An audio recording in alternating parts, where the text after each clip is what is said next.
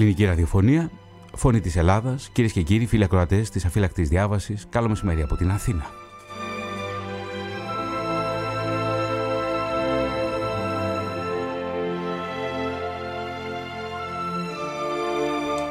Το σημερινό ραδιοφωνικό ντοκιματέρ εντάσσεται στην ενότητα Close Up. Φέτος η αφέλεκτη διάβαση έχει τέσσερις διαφορετικές ενότητες.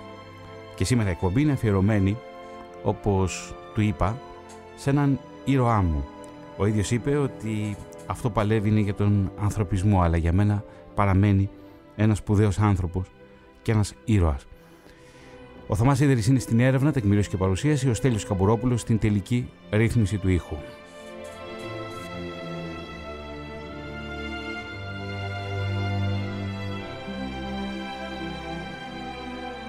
Θα γυρίσουμε το χρόνο πίσω. Ένα κομβικό σημείο, ένα κομβικό χρονικό σημείο στην ιστορία του ανθρώπου που θα ξεδιλήξουμε σήμερα είναι το καλοκαίρι, ο Ιούνιος του 2011. Κυρίες και κύριοι, σήμερα θα αφηγηθούμε την ιστορία του Μανώλη, του Μανώλη Κυπρέου. Και ο Μανώλης Κυπρέος μιλά στους δημοσιογράφους χωρίς σύνορα λίγο μετά τον τραυματισμό του.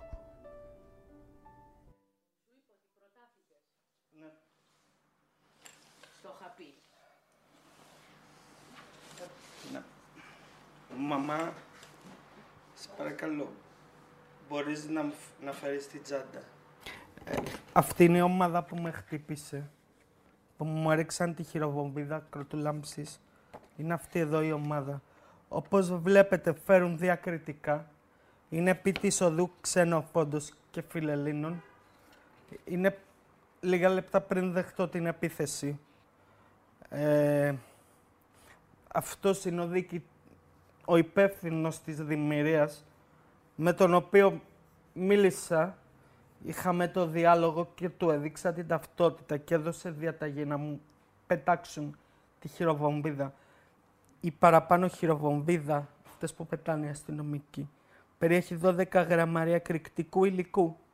Η ένταση του ήχου που παράγεται φτάνει τα 170 δεσιμπέλ. Μιλάμε για απίστευτο ήχο. Ενώ η λάμψη τα 3 εκατομμύρια κεριά και φανταστείτε εγώ ήμουν μέσα σε στοά.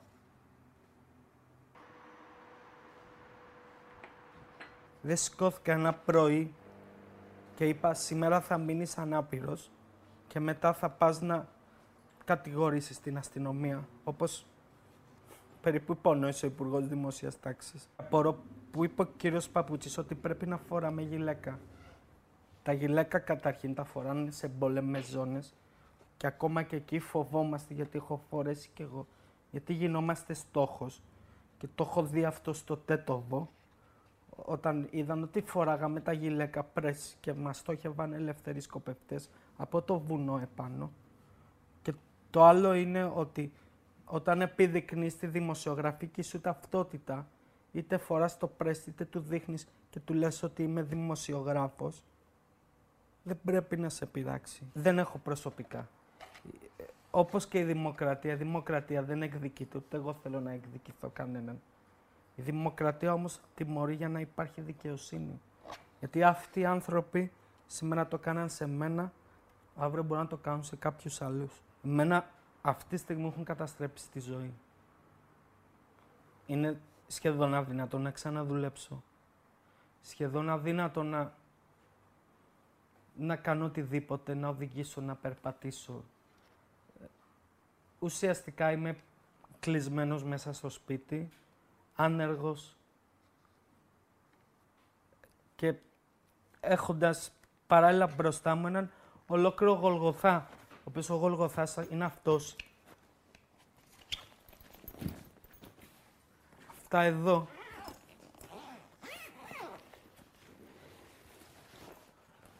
Γιατί σας τα δείχνω. Αυτά εδώ θα με συντροφεύουν σε όλη μου τη ζωή. Τι είναι; Είναι αυτά που θα φοράω απ' έξω. Να σας το δείξω για να καταλάβετε. Αυτόν χωρίς τα καλώδια και αυτό. Να το. Το βλέπετε. Αυτή θα είναι η ζωή μου. Πρέπει ανα πάσα στιγμή να κουβαλάω εξαρτήματα. Να προσέχω την υγρασία. Να το βάζω το βράδυ σε ειδικό μηχάνημα. Να έχω ειδικές θήκες να φοράω καπέλα όταν κάνει κρύο ή βρέχει, να προσέχω να μην χτυπήσω στο κεφάλι, όχι μόνο γι' αυτό, αλλά και για αυτά που έχω από μέσα. Αν δεν σταματήσει αυτό τώρα, μετά θα έχουμε και άλλο μεμονωμένο περιστατικό. Και άλλο μεμονωμένο περιστατικό δημοσιογράφου. Και άλλο και άλλο και άλλο. Αυτό πρέπει να σταματήσει. Έκανα τη δουλειά μου. Προσπαθούσα και μετέφερα στον κόσμο τι γινόταν. Και όχι μόνο μου έκαναν το κακό που μου έκαναν οι αστυνομικοί, αλλά δεν αναλαμβάνουν ευθύνες. Είναι προκλητικός ο τρόπος με τον οποίο τους κρύβουν. Τους δίνω τα πάντα. Τα πάντα. Ιούνιος 2011 και ο Μανώλης Κυπρέος δέχεται δολοφονική επίθεση από αστυνομικούς καθώς καλύπτει τις μεγάλες αλλά ειρηνικές πορείες, διαδηλώσεις για το λεγόμενο μεσοπρόθεσμο πρόγραμμα. Η χώρα τότε έμπαινε σε μια βαθιά λιτότητα. 9 Δεκεμβρίου 2022, 11 χρόνια αργότερα. Στέλνω στο Μανώλη ένα μήνυμα και του λέω: Μανώλη, καλημέρα. 12.30 να είσαι στο ραδιομέγαρο με την ταυτότητά σου. Θα σε πάρω από το ισόγειο. Και συμπληρώνω λίγο πιο μετά. Μανώλη, για μένα είσαι ο ήρωάς μου. Μου απαντάει ο Μανώλης Κυπρέος. Δεν είμαι ήρωας. Ένας απλός συνοδοιπόρος της ανθρώπινης αξιοπρέπειας είμαι. Όπως και εσύ, όπως όλοι οι άνθρωποι που έχουν μάθει να κοιτάζουν τα αστέρια. Τα λέμε από κοντά, φωτεινή ημέρα να έχεις. Κυρίες και κύριοι, 9 Δεκεμβρίου του 2022 και ο Μανώλης Κυπρέος περνά μαζί μου την αφύλακτη διάβαση εδώ στη Φωνή της Ελλάδας. Και πρέπει να πω στους ακροατές ότι το Μάρτιο του 2022 ο Μανώλης μου έστειλε ένα μήνυμα αλληλεγγύης μετά τη μετάδοση του ραδιοφωνικού ντοκιματέρ για το τότε, τότε που έκανα για το τάγμα, το λεγόμενο τάγμα Αζόφ. Μανώλη, η κομβική ημερομηνία στη ζωή σου είναι το 2011. Από τότε έγιναν πολλά. Όμως πριν από το 2011 εσύ ταξιδεύεις στον κόσμο. Βρίσκεσαι στις αιστείες πολέμου. Η πρώτη σου δημοσιογραφική αποστολή που ήταν; Ε, καταρχήν χαίρομαι που είμαι εδώ μαζί σου. Μιλάμε στον Ενικό γιατί ο πληθυντικός ε, είναι για ανθρώπους που δεν γνωρίζεις, για ανθρώπους που θέλεις να κρατήσεις σε απόσταση. Δεν υπάρχει ανάμεσά μας αυτό. Ε, η πρώτη μου αποστολή που έκανα ήταν το 1994. Είχα τελειώσει και το μεταπτυχιακό μου και ε, ήταν στα κατεχόμενα της Κύπρου για τους αγνοούμενους. Ε, ήταν η πρώτη επαφή που είχα ε, με το σκληρό πρόσωπο του πολέμου ε, και τις παράπλευρες απώλειες, ε, το κακό στους ανθρώπους κτλ. κτλ. Ε, εκεί τότε λοιπόν αποφάσισα γυρίζοντας στην Ελλάδα ότι ε, κάποιος πρέπει να δει και τη σκοτεινή πλευρά του φεγγαριού. Όλοι μας βλέπουμε τη φωτεινή αλλά δεν βλέπουμε τη σκοτεινή πλευρά και ίσως έχουμε να πάρουμε πολλά περισσότερα από τη σκοτεινή πλευρά γιατί όπως έλεγε και ο Όσκαρ Βάιλντ το, το κακό είναι ένα τρένο το οποίο τελικό προορισμό έχει το καλό και επειδή ε, κακά τα ψέματα όλοι μας έχουμε νιώσει και έχουμε περάσει τι είναι κακό και έχουμε μια εικόνα τι είναι καλό και κακό το τι είναι ικανός να κάνει ο άνθρωπος μπορεί να φτάσει στο διάστημα αλλά μπορεί να φτάσει και στα τάρταρα. Ε, ξεκίνησα να ασχολούμαι με όλες αυτές τις αποστολές που έχω κάνει συνεργαζόμουν με το BBC, ε, με το ITV, ε, στην Ελλάδα ε, ήμουν, έχω συνεργαστεί με τον Ελεύθερο Τύπο, τα νέα και φυσικά ένα μεγάλο κομμάτι της ζωής μου παράλληλα με τις αποστολές ήταν και στην τρομερή πάλι ποτέ εφημερίδα Express που παρά το γεγονός ότι ήταν οικονομική, μια, μια οικονομική εφημερίδα. ήταν ουσιαστικά κάτι σαν τους Financial Times, ήταν εξαιρετική εφημερίδα και έχει βγάλει και εξαιρετικούς δημοσιογράφους. Ε, έχω πάει στον Αγκόρνο Καραμπάχ, στο δεύτερο πόλεμο της Τσετσενίας, στον πρώτο και στο δεύτερο εμφύλιο της Γιουκοσλαβίας. Μας έχουν βομβαρδίσει, μας έχουν ρίξει, δεν συζητάω βέβαια για Μέση Ανατολή, Γάζα, Ιράκ, ε, Στην Κουρδιστάν και από Αφρική, Νιγηρία, που είχα και τη χειρότερη εμπειρία μου, Νιγηρία, ακτή του Ελεφαντοστού, Αιθιοπία. Στην Ιγυρία Μανώλη πότε βρέθηκες; Βρέθηκα το 2001 ε, και συνέβη ένα τρομερό περιστατικό. Ε, είμαστε μαζί με συναδέλφους, φωτογράφους και Έλληνες και από το εξωτερικό συνοδεία στρατού γιατί τότε ήταν σε εξέλιξη μάχης και φεύγαμε από την οικονομική πρωτεύουσα της Νιγηρίας στο Λάγος να πάμε στην πολιτική πρωτεύουσα η οποία ήταν η Αμπούτζα. Ε, στον δρόμο πέσαμε πάνω σε ένα μπλόκο, δόθηκαν μάχες. Μάλιστα εκεί πρωτοείδα σε δράση και τα λεγόμενα παιδιά του πολέμου. Μικρά παιδιά μπήκαν κάτω από το αυτοκίνητο, από τα τζιπ δηλαδή και έκοψαν τις παροχές βενζίνης για να μπορούμε να κινηθούμε. Τέλος πάντων δόθηκε μια πολύ σκληρή μάχη με τις σφαίρες να περνάνε από πάνω μας. Εμείς προσπαθούσαμε να απλά να ζήσουμε και όταν τελείωσε αυτή η μάχη κάποια από αυτά τα παιδιά προσπάθησαν να σωθούν. Ένα από αυτά λοιπόν ε, έπιασε το πόδι μου, το αριστερό και το αγκάλιασε και του πιάσα και εγώ το κεφάλι για να το προστατεύσω, να δείξω ότι και ένας από τους αξιωματικούς που ήταν, αν θυμάμαι πρέπει να ήταν υπολοχαγός του Νιγηριανού στρατού με ένα πιστόλι που είχε στα χέρια του, ένα κόλτ αμερικανικό όπως ήταν το παιδί, το πυροβολεί στο κεφάλι και τα αποτελέσματα τα είδες στο παντελόνι δεν χρειάζεται να πούμε περαιτέρω το τι έγινε πάνω στο πόδι μου και το γεγονός ότι έκανα δύο και τρεις ημέρες για να, για να συνέλθω. Δεν, δεν, αυτή η εικόνα πέρναγε και συνεχίζει να Είναι απόλυτη φρίκη Μανώλη. Ε, δεν μπορώ να σκεφτώ κάτι πιο φρικτό.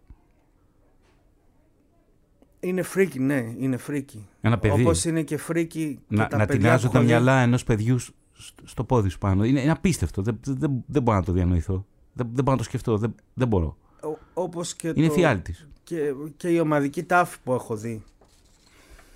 Δηλαδή με αγκαλιασμένες ε, μάνες ε, με τα παιδιά τους ε, και να τα μεταφέρεις αυτά και δηλαδή να κάνεις πουλ το λεγόμενο πουλ δηλαδή την μετάδοση όλα αυτά και τα λοιπά και να ε, και να ακούς από την άλλη να κλαίνε στο τηλέφωνο στο μοντάζ δηλαδή που πήγαινε στο BBC κλαίγανε. κλαίγανε. Δεν μπορούσα να συνεννοηθώ μαζί τους γιατί κλαίγανε. Και φυσικά ε, τα προβλήματα που αντιμετωπίζεις ε, σε ό,τι αφορά τον, το τι θα μεταδώσεις, πώς θα το μεταδώσεις. Ε, τι πάντα εγώ και άλλοι πολλοί συνάδελφοι αυτό που προσπαθούσαμε να μεταδώσουμε είναι την αλήθεια. Αυτό που συμβαίνει, την ομοία αλήθεια δηλαδή δεν έχουμε το δικαίωμα να πάρουμε το μέρος κανενός. Την αδιαπραγμάτευτη πραγματικότητα. Ακριβώς και να, και να πούμε στον κόσμο κοιτάξτε τι γίνεται εδώ πώς γίνεται, γιατί γίνεται ποιοι το κάνουν δεν υπάρχουν άγγελοι Υπάρχουν μόνο σατανάδες να το πω έτσι. Γιατί και οι μεν σκότωναν και οι δε. Παντού. Το είδες και στα Βαλκάνια αυτό. Ε, στα Βαλκάνια ίσως το είδαμε με πολύ μεγαλύτερη έκπληξη. Μάλιστα αυτό που θυμάμαι χαρακτηριστικά ήταν τους ομαδικούς τάφους στο Κόσοβο. Ε, δεν κλαίγαμε, κλαίγαμε για όλους και για τους Αλβανούς και για τους Σέρβους. δεν, δεν κοιτάζαμε αν ήταν χριστιανοί ή μουσουλμάνοι. Ήταν άνθρωποι. Έπαιξε όμως κομβικό ρόλο η θρησκεία στον πόλεμο αυτό. Δυστυχώς ναι, όπως και, στο, όπως και στο Καραμπάχ, όπως και στην Ιγυρία. Στην Ιγυρία, η Ιγυρία είναι κομμένη στα δύο. Και στην Αιθιοπία επίσης. Δηλαδή αντί να η θρησκεία να ενώνει, χωρίζει. Ενώ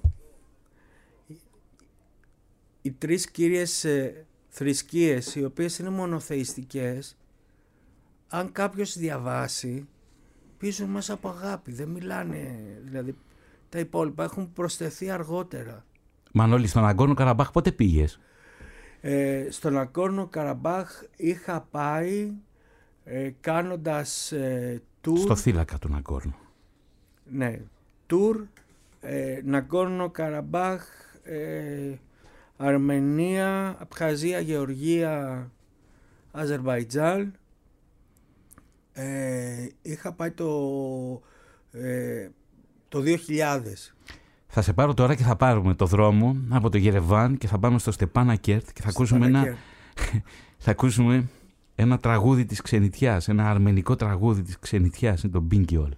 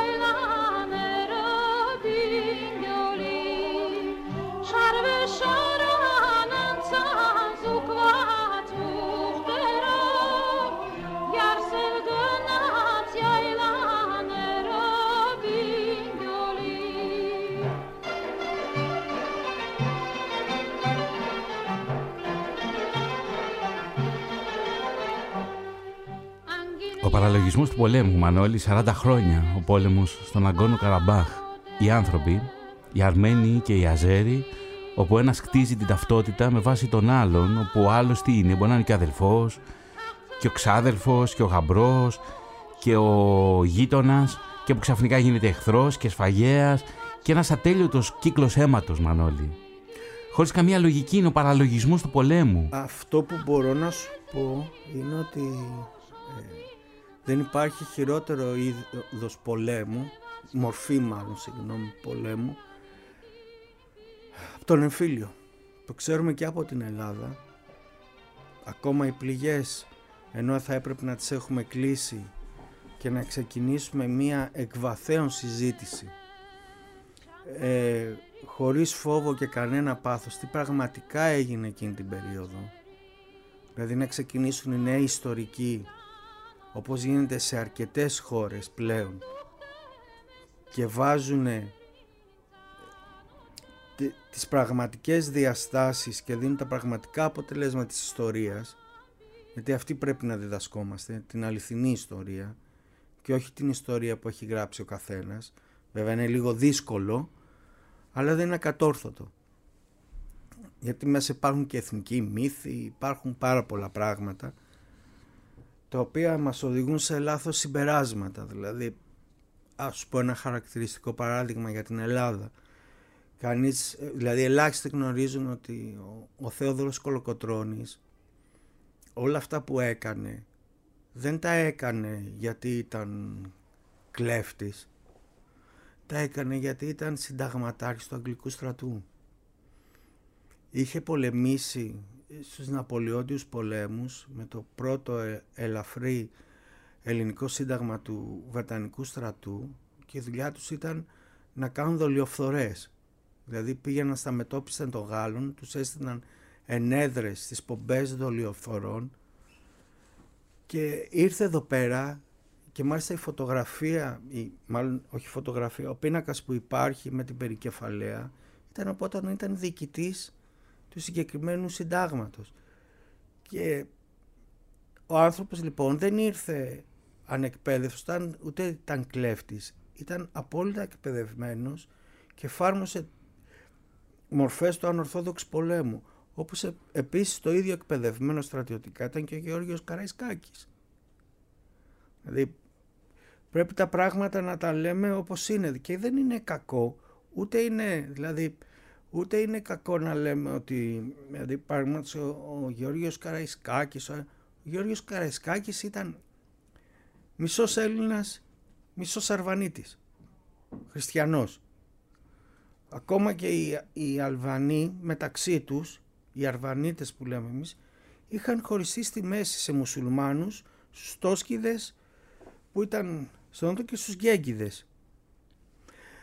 Βλέπεις όμως ότι πώς η συγκρότηση της ταυτότητας Μανώλη επηρεάζει τους ανθρώπους τον τρόπο που ενεργούν και πώς η συγκρότηση αυτής της ταυτότητας δημιουργεί, τουλάχιστον στο σύγχρονο κόσμο, τις αιστείες πολέμου. Στην Αιθιοπία τι έζησες ακριβώς, πώς ήταν η κατάσταση στην Αιθιοπία; Η κατάσταση στην Αιθιοπία πάλι είχε να κάνει, ε, στην Αιθιοπία υπήρχαν ε, τρεις, ε, τρία βασικά ε, ας το πούμε έθνη υπό ένα κράτος.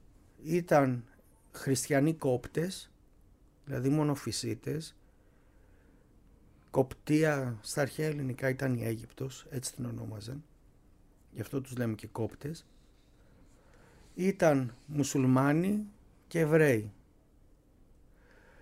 Ε, Εβραίοι είχαν μείνει πάρα πολύ λίγοι γιατί τους είχαν πάρει με την περίφημη επιχείρηση Μωυσής το Ισραηλινό κράτος και τους είχε μεταφέρει από το, μέσω της Ερυθράς της θάλασσας ε, στο Ισραήλ. Ε, γι' αυτό βλέπουμε και στο Ισραήλ ότι υπάρχουν ε, από ξανθή μέχρι ε, μαύρη στο δέρμα γιατί οι άνθρωποι είναι από την Αιθιοπία ε, εκεί λοιπόν είχε να κάνει με το ε, με τις διαφορές ανάμεσα δηλαδή στους κόπτες και στους μουσουλμάνους. Σκοτώνταν χωρίς να ξέρουν και οι ίδιοι γιατί σκοτώνονται. Αλλά αν τους γνώριζες προσωπικά ήταν κάτι το απίστευτο πόσο καλοί άνθρωποι ήταν. Και είναι δηλαδή και οι μουσουλμάνοι και οι χριστιανοί και μερικούς Εβραίους που ζούσαν εκεί που γνώρισα ήταν όλοι μαζί κάθονταν στο ίδιο τραπέζι.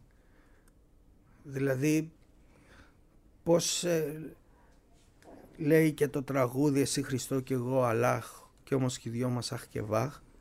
Ε, βέβαια, ο ανθρώπινος, πόνος, ο ανθρώπινος πόνος Μανώλη είναι πέρα και έξω και πάνω από την ε, θρησκεία και από οτιδήποτε άλλο. Και εκεί μάλιστα αν μου επιτρέπεις Θωμά έγινε και το πιο συγκινητικό πράγμα που έχω ζήσει όλα αυτά τα χρόνια ε, σε ένα χωριό καταφέραμε ε, με πολλά ζόρια μέσω του Οργανισμού Νομένων Εθνών να πάρει νερό. Οι άνθρωποι πάμφτωχοι όπως καταλαβαίνεις και τα λοιπά. Έσφιξαν λοιπόν ένα κατσίκι το μαγείρεψαν και σε μια τεράστια μεταλλική γαβάθα δεν ξέρω αν τις είχες προλάβει τις παλιές αυτές που πλέρανε κιόλας ε, βέβαια. Μαζί με ρύζι και με κατσίκι μας ευχαρίστησαν. Δηλαδή θυσίασαν ό,τι πολυτιμότερο είχαν για να μας ευχαριστήσουν. Παρά το γεγονός ότι αυτό θα τους θεωρούν, αυτό είναι, αυτό είναι πολύ μεγάλη δύναμη, σου δίνει πολύ μεγάλη όθηση να προχωρείς προς τα μπροστά και λες όχι δεν έχουν χαθεί όλα. Και αυτός ο πρόσκαιρος κοινωνικός δεσμός με τους ανθρώπους είναι, είναι αυτό που σε σημαδεύει και μένει για πάντα και αυτό το πρόσκαιρο αποκτά το χαρακτηριστικό του μόνιμου. Μανώλη στον κινηματογράφο χρησιμοποιούμε έναν όρο. Είναι το λεγόμενο cut. Περνάμε από τη μια εικόνα στην άλλη, δεν ρίχνουμε μαύρο, απλώς κάνουμε εναλλαγή. Cut. Αλλάζουμε πλάνο. Ή αλλάζουμε σκηνή. Οι δημοσιογραφικές αποστολές είναι αυτές, ταξιδεύεις στον κόσμο, η ζωή σου όμως θα αλλάξει το 2011. Είναι Ιούνιος. η χώρα συνταράσσεται από πολύ μεγάλες διαδηλώσεις. Και δεν είναι μόνο η χώρα. Εκείνη την περίοδο, την περίοδο δηλαδή του 10 και του 11, έχουμε... Τα pigs. Ακριβώς. Και έχουμε και τους αγανακτισμένους, έχουμε και το 1% στη Νέα Υόρκη που οι άνθρωποι βγαίνουν, στέκονται στο πεζοδρόμιο, μένουν εκεί. Ένα κίνημα το οποίο βγαίνει από τα κάτω, με τα χαρακτηριστικά, με ό,τι χαρακτηριστικά μπορεί να το αποδώσει κάποιος και εσύ καλύπτεις εκείνο το πρωινό μία κατά τα άλλα ειρηνική διαδήλωση. Ναι. Ε, δηλαδή, πραγματικά τώρα θα κάνω εγώ, να το πούμε κινηματογραφικούς όρους, ένα rewind. Ε,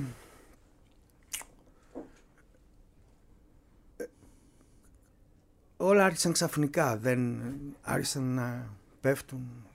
Κρότου λάμψης, ε, χημικά, κακό τα λένε δακρυγόνα, χημικά είναι. Και μάλιστα είναι σιές απαγορευμένα, τέλος πάντων αυτό μια άλλη ιστορία. Ε, και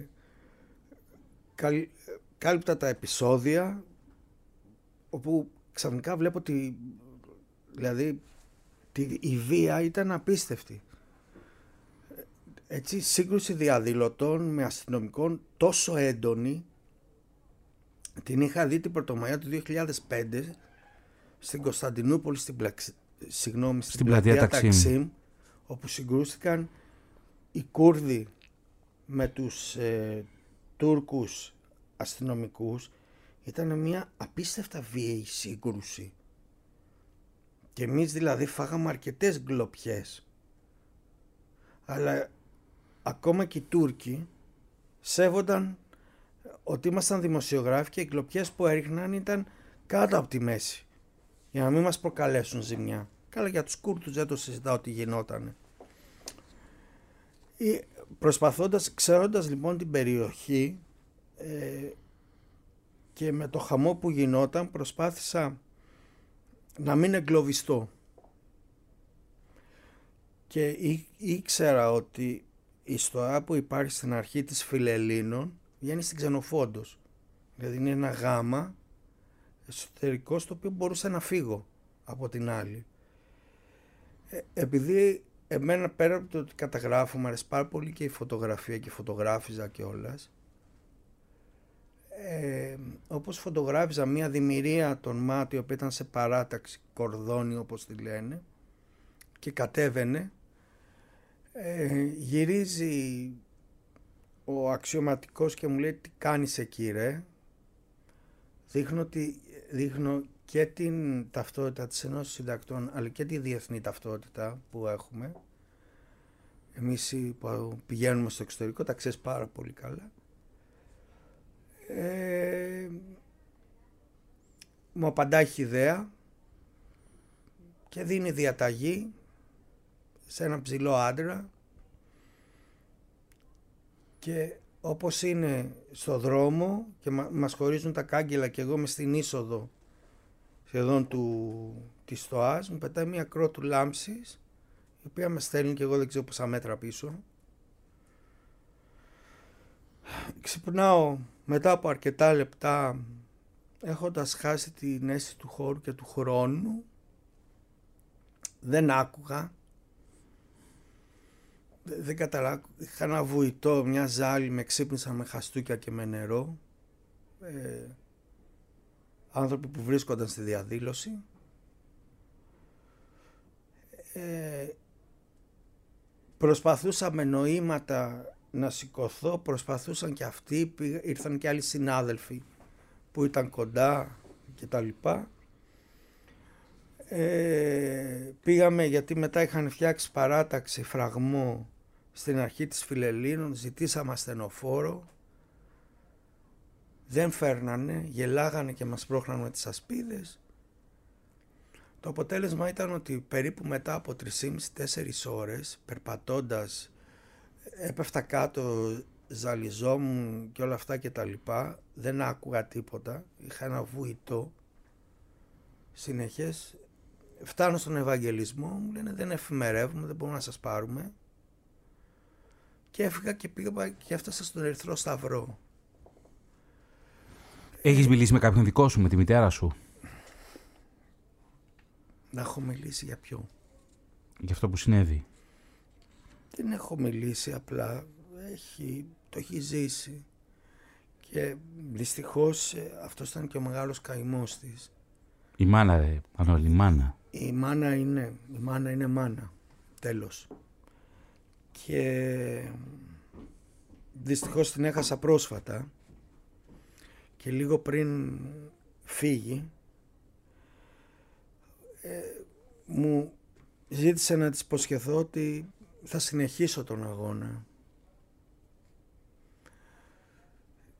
Και της το υποσχέθηκα γιατί αυτός δεν είναι δικός μου αγώνας. Δεν προσωπικός αγώνας. Να σου ζητήσω μια χάρη. Μ; Παίζω Έχω τυπώσει ένα ποίημα που έχει γράψει η μητέρα του Ζακ Κωστόπουλου, η Ελένη Κωστοπούλου. Λέγεται Λύκου Κραυγή. Θα ήθελα να το διαβάσουμε μαζί στον αέρα.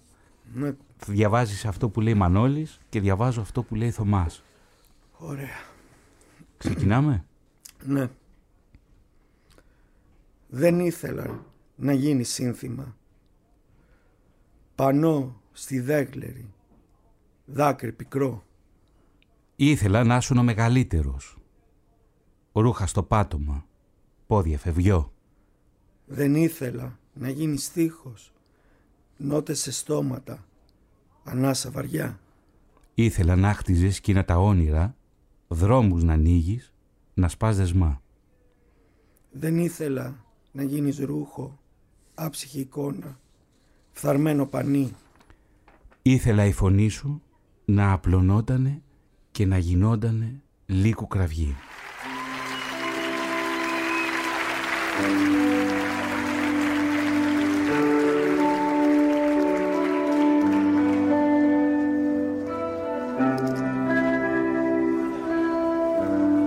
Ο Σπύρος Γραμμένος μελοποιεί τους στίχους της Ελένης Κωστοπούλου αυτό το ποίημα και το τραγουδά ζωντανά στην Τεχνόπολη, στην Αθήνα.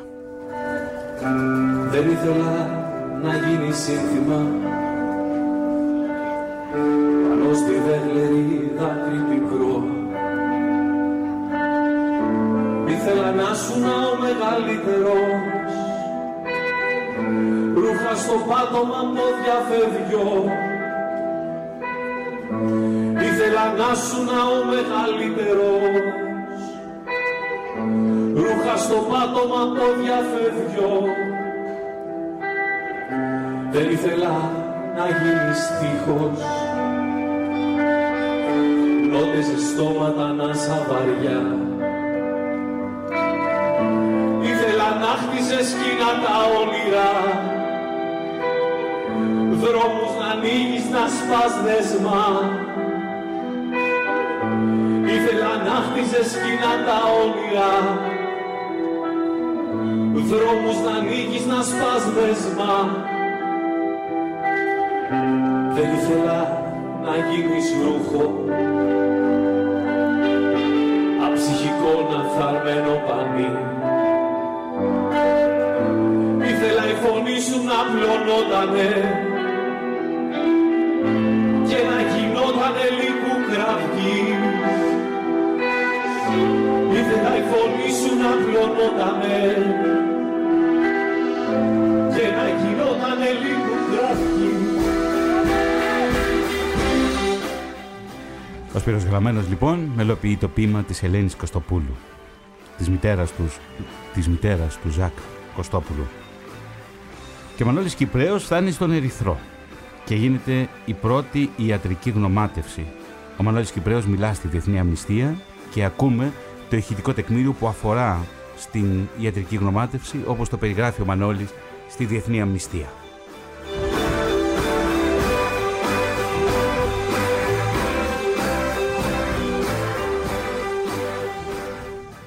Κάνοντας τον Ευαγγελισμό μου λένε ότι δεν εφημερεύουν, δεν μπορούν να με βοηθήσουν και πηγαίνω στον Ερυθρό που εφημέρευε. Ε, αμέσως μου κάνουν εξετάσεις. Εγώ νομίζοντας ότι δεν είναι κάτι σοβαρό λέω δώστε μου μια αγωγή να φύγω. Λένε ποια αγωγή. θα μπεις μέσα. Είχα απολέσει το 100% στο, α- της ακοής μου στο αριστερό αυτή και το 70% στο δεξί.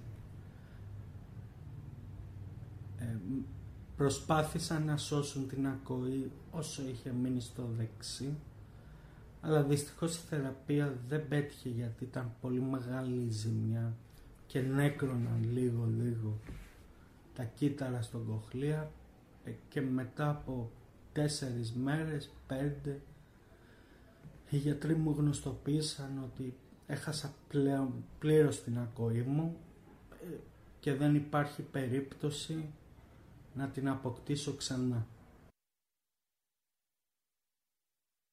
Δημοσιογράφοι πέφτουν νεκροί σε όλο τον κόσμο και κάθε χρόνο, στο τέλος κάθε χρόνου, γίνεται ο θλιβερός απολογισμός. Ο Μανώλης Κυπρέος το 2011 δέχεται μια δολοφονική επίθεση. Η επίθεση αυτή θα τον αφήσει ανάπηρο σε ποσοστό μεγαλύτερο του 90%. Όση ώρα ακούγαμε αυτό το ηχητικό τεκμήριο από τη Διεθνή Αμνηστία και την συνομιλία που έχει ο Μανώλης με μέλη της Ελληνικής Επιτροπής της Διεθνούς Αμνηστίας, μου έλεγε ότι αυτό που βλέπει σήμερα, έτσι όπως με βλέπει σήμερα, χρειάστηκαν 11,5 χρόνια. Ήσουν να με μπαστούνι, Μανώλη. 7 χρόνια ήμουν με μπαστούνι, είχα μείνει 7 μήνες στο κρεβάτι. Άρχισα να περπατάω σιγά σιγά. Για τρία χρόνια μέσα στα παπούτσια μου περπάταγα με ρύζι και ρεβίθια. Δεν το ξέρει κανένας αυτό. Για να μπορέσω να αρχίσω να ξαναπερπατάω.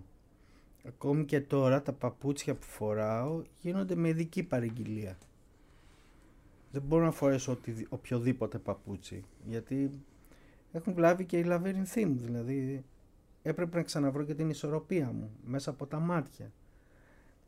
Όλα αυτά είναι ειδικές ασκήσεις είναι πόδινες δεν είναι εύκολο και φυσικά πολλές φορές σαν άνθρωπος θες να τα παρατήσεις θες να να φύγεις, να πας μακριά να ε,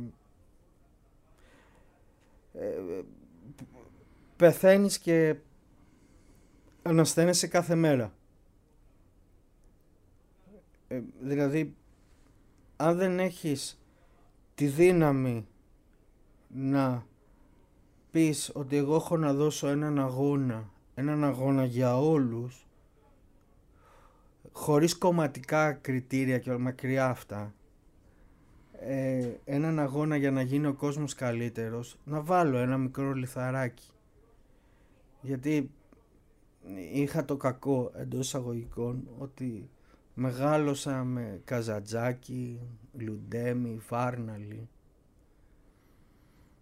και πάντα θυμάμαι στην ασκητική του Καζατζάκη. Νίκη Καζατζάκη τι- το χρέος που έχει στη ράτσα σου. Μανώλη, βρίσκεσαι στην Άβυσσο και στον αριθμό 0 εκείνη τη χρονική στιγμή το 2011.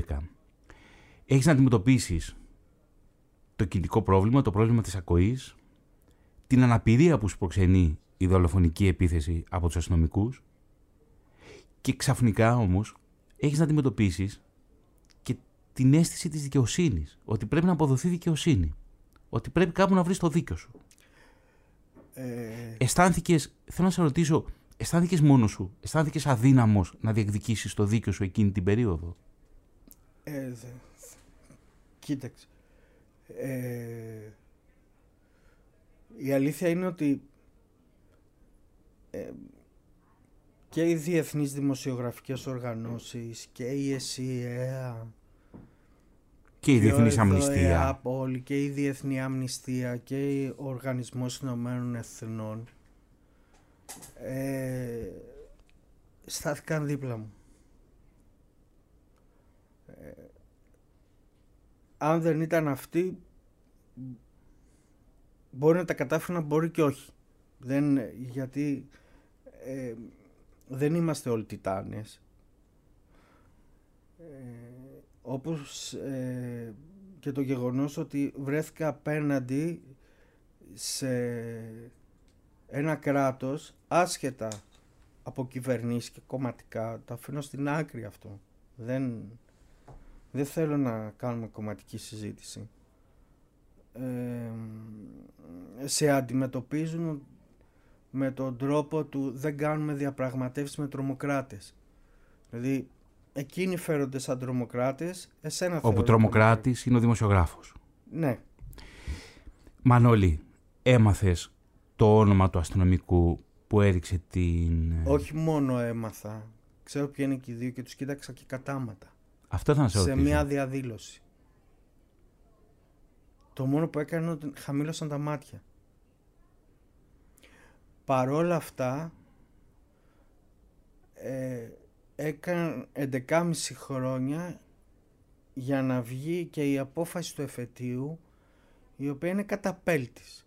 Δηλαδή, τη μία, δηλαδή, το ένα μετά το άλλο τους αποδομεί όλα όσα γράφουν, τα οποία είναι ντροπή, αλλά δεν υπάρχει λόγος τώρα να τα συζητήσουμε όλα αυτά που έχουν γράψει. Μου επιτρέπεις ένα κομβικό σημείο στην υπόθεσή σου. Μιλώντας στη Διεθνή Αμνηστία, μιλάς για την ιδέα η οποία διατάχθηκε εσωτερικά και λες κάτι πολύ σημαντικό, ότι δεν υπάρχει ένας ανεξάρτητος οργανισμός όπως υπάρχει σε όλα τα ευρωπαϊκά κράτη, προκειμένου να ερευνά, ανεξάρτητη όμως αρχή, να ερευνά αυτού του είδους τις υποθέσεις. Να ακούσουμε λοιπόν το συγκεκριμένο απόσπασμα, το οποίο είναι περίπου 2,5 λεπτά. Στέλιο Καμπουρόπουλε, είναι το 5. Όπου εκεί ακριβώς μιλάς για την ΕΔΕ που διατάχθηκε και για την απουσία αυτού του ανεξάρτητου φορέα. Από εκεί και μετά ξεκίνησε ο Γολγοθάς που ονομάζεται απονομή δικαιοσύνης. Η Ελλάδα είναι η μοναδική χώρα της Ευρώπης το οποίο δεν έχει μια ανεξάρτητη επιτροπή να ερευνά τέτοια θέματα αστυνομικής βίας και αυθαιρεσίας. Ε, βάζουν την ίδια την αστυνομία να κάνει τις περίφημες ΕΔΕ, ενόρκες διοικητικές εξετάσεις, για να κρίνουν αν αστι- οι αστυνομικοί έχουν κάνει αυτό το παράπτωμα ή όχι, αγνώντας μαρτυρίες, ε, αγνώντας φωτογραφίες, τα πάντα. Σκεφτείτε ότι εμένα με κάλεσαν από την υπηρεσία εσωτερικών υποθέσεων της αστυνομίας να καταθέσω μετά από έξι μήνες. Ε, βέβαια από την άλλη η εισαγγελέας τότε η κυρία Ράικου άσκησε αμέσως διώξεις οι οποίες όμως δεν μπορούν να ε, να εφαρμοστούν αν δεν πάρουν στα χέρια τους την ΕΔΕ από την αστυνομία. Κάτι το οποίο δεν έχει γίνει ε, και όπου οι αστυνομικοί αρνούνται να δώσουν τους συναδέλφους τους γιατί λέει δεν αναγνωρίζονται και εδώ είναι κάτι πολύ σημαντικό που πρέπει να μας δώσει το έναυσμα στο να απαιτήσουμε κάποια πράγματα ως πολίτες που είναι υποχρέωση πολιτείας. Δεν μπορεί αστυνομικοί να μην έχουν αριθμούς, να μην έχουν διακριτικά. Έτσι μπορούν να ξεφύγουν από κάθε έλεγχο και να κάνουν ό,τι θέλουν. Αυτό είναι μεγάλη πληγή για τη δημοκρατία. Αυτά είναι μια μεγάλη πληγή για τη δημοκρατία, λέει ο Μανώλης Κυπρέος και το ηχητικό τεκμήριο που ακούσαμε, κυρίες και κύριοι φίλοι ακροατές της ελληνικής ραδιοφωνίας, προέρχεται από το αρχείο της Διεθνούς Αμνηστίας. Μανώλη, ο Γολγοθάς μετά το 2011 έχει μία πλευρά, μία όψη που είναι η δικαστική περιπέτεια. Η πρωτόδικη απόφαση βγαίνει 9 χρόνια αργότερα, το 2020. Ναι. Ε, η οποία ήταν ε, καταπέλτης. Ε, βάλαν, ε, μπήκανε και ειδικοί εμπειρογνώμονες, καθυστερημένα βέβαια λιγάκι, αλλά δεν πειράζει. Μπήκαν ειδικοί εμπειρογνώμονες, πυροτεχνουργοί κτλ.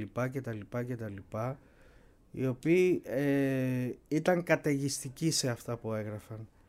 Και αυτό το οποίο ήταν το πιο ανησυχητικό ήταν ότι ο εμπειρογνώμων πυροτεχνουργός έλεγε ότι οι Έλληνες αστυνομικοί οι οποίοι έχουν κρότου λάμψης, χημικά κτλ είναι παντελώς ανεκπαίδευτοι πρέπει να πάνε για εκπαίδευση, για επανεκπαίδευση και όσο καιρό επανεκπαιδεύονται να τους αφαιρεθούν ε, κρότου λάμψης, ε, χημικά, όπλα μέχρι να βεβαιωθούν ότι είναι εκπαιδευμένοι. Και επίσης κάτι άλλο που θέλω να προσθέσω είναι ότι δεν υπάρχει ψυχολογική έρευνα για τους αστυνομικούς. Γιατί και αυτοί είναι ένστολοι πολίτες. Και αυτοί περνάνε κρίση.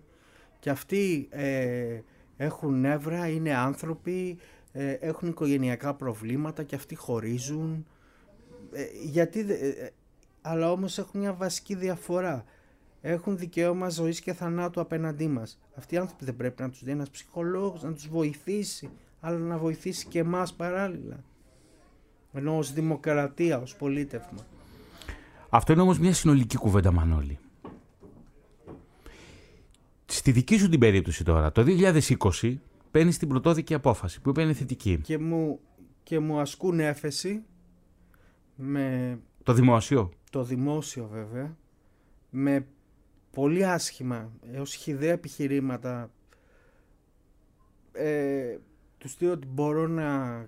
ότι ακούω μία χαρά, ότι δεν είμαι ανάπηρος, ότι λόγω γνώσεων και εκπαίδευσης μπορώ να δουλέψω ε, ως δάσκαλος ξένων γλωσσών ή μεταφραστής ε, και επίσης το τρομερό χρησιμοποίησαν εναντίον μου ένα νόμο της Γκεστάπο δηλαδή της Geheime Polizei η οποία είναι η, ήταν η εσωτερική αστυνομία των ΕΣΕΣ έτσι. και το αυτό ήταν, ένα, ήταν ένας νόμος που φτιάχτηκε για τη μεγάλη απεργία του 43 για να μην φύγουν Έλληνες στο εξωτερικό.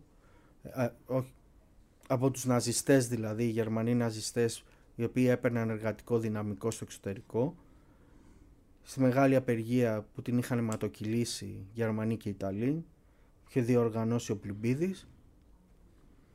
Ε,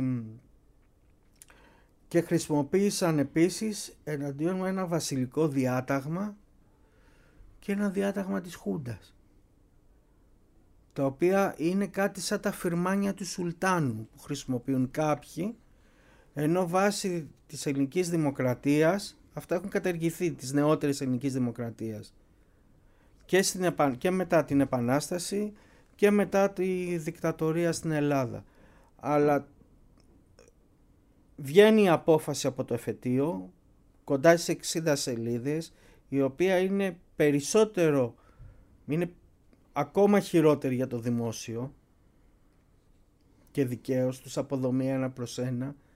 Αλλά από ό,τι φαίνεται επειδή όπως είπαμε πριν η άποψη είναι ότι δεν ε, ε συναλλασσόμαστε με τρομοκράτες ε, θα πάνε και στο Συμβούλιο της Επικρατείας.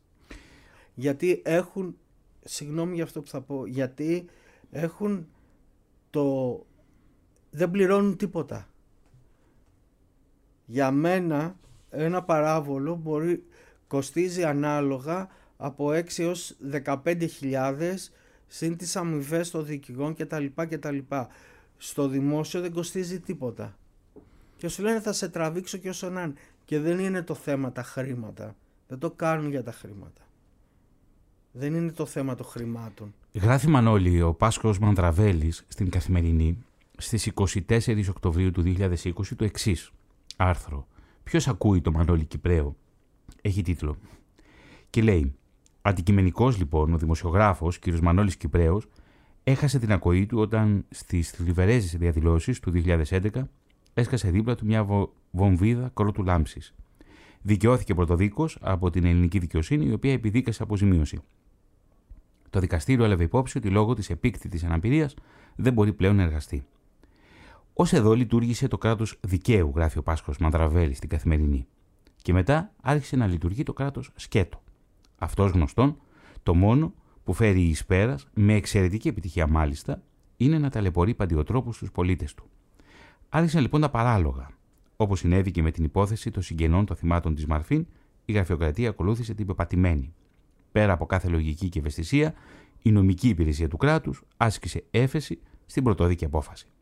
Το αποτέλεσμα είναι ότι 9 χρόνια μετά τον τραυματισμό του ο κ. Κυπρέος κάνει έκκληση για συγκέντρωση χρημάτων. Και είναι αυτό που λες ότι γράφει ο Πάσχος Ματραβέλης στην καθημερινή του 2020 ότι το παράβολο μπορεί να κοστίζει από 6 έως και 15.000 ευρώ. Όπως και το ίδιο πρόβλημα αντιμετωπίζει και η οικογένεια και πολλές οικογένειες ε, ανθρώπου που πρέπει να πάνε στο δικαστήριο να, να αντιμετωπίσουν το δημόσιο, τα έξοδα και όλα αυτά και τα λοιπά. Μακάρι να τελειώνει εδώ. Εγώ δεν έχω τάσεις εκδικήσεως εναντίον κανενός. Ούτως ή άλλως και οι δύο αποφάσεις ήταν καταπέλτης. Δηλαδή φαίνεται τι έχει γίνει και πώς έχει γίνει. Δηλαδή δεν υπάρχει λόγος αμφισβήτησης. Και από την άλλη εγώ δεν έχω τάση εκδίκησης. Η εκδίκηση είναι ένα δηλωτήριο το οποίο στο τέλος το πίνεις εσύ. Εγώ αυτό που ζητάω είναι δημοκρατία. Έχουμε ξεχάσει ότι η δημοκρατία ε, είχε την Ακρόπολη αλλά είχε τον εξωστακισμό και το βάραθρο και δεν τα είχε για να εκδικηθεί αλλά για να κρατάει την ισορροπία. Εφόσον όλα πια τελείωσαν γιατί πρέπει να συνεχιστεί αυτή η σύγκρουση δεν το καταλαβαίνω. Δεν είμαι άνθρωπος συγκρούσεων. Το αντίθετο. Είμαι άνθρωπος που αγαπάω την ειρήνη. Ένας άνθρωπος που βρέθηκε σε πόλεμες ζώνες, ταξίδεψε στον κόσμο και από το 2011 ο Μανώλης Κυπρέος είδε τη ζωή του να αλλάζει δραματικά. Και... Μανώλη, δεν ξέρω τι να πω. Ε, όπως είπα και στην αρχή, για μένα είσαι ο προσωπικός μου ήρωας. Χθες μιλούσα στα παιδιά του Παντίου, στους φοιτητές, στους τριτοετής φοιτητές του Παντίου Πανεπιστημίου για πώς φτιάχνουμε ένα ραδιοφωνικό ντοκιματέρ. Γενικά πώς φτιάχνουμε ένα ντοκιματέρ. Αλλά τι να πεις όταν συνομιλείς με έναν άνθρωπο ο οποίος φέρει την ιδιότητα, την πραγματική ιδιότητα του δημοσιογράφου. Στο podcast που θα ανεβάσουμε θα υπάρχει και ένα απόσπασμα που δεν προλαβαίνουμε να τα ακούσουμε, όπου εκεί πραγματικά διδάσκεις τι σημαίνει ανθρωπισμός. Είναι ένα ηχητικό τεκμήριο πάλι από τη Διεθνή Αμνηστία. Μανώλη, σε ευχαριστώ πολύ που ήρθες στη Φωνή της Ελλάδας. Εγώ ευχαριστώ πολύ και αυτό που έχω να πω στους ακροατές σε όλο τον κόσμο είναι αυτό που έμαθα γυρίζοντας τον πλανήτη. Να αγαπάς, να βοηθάς και να μην τα παρατάς ποτέ.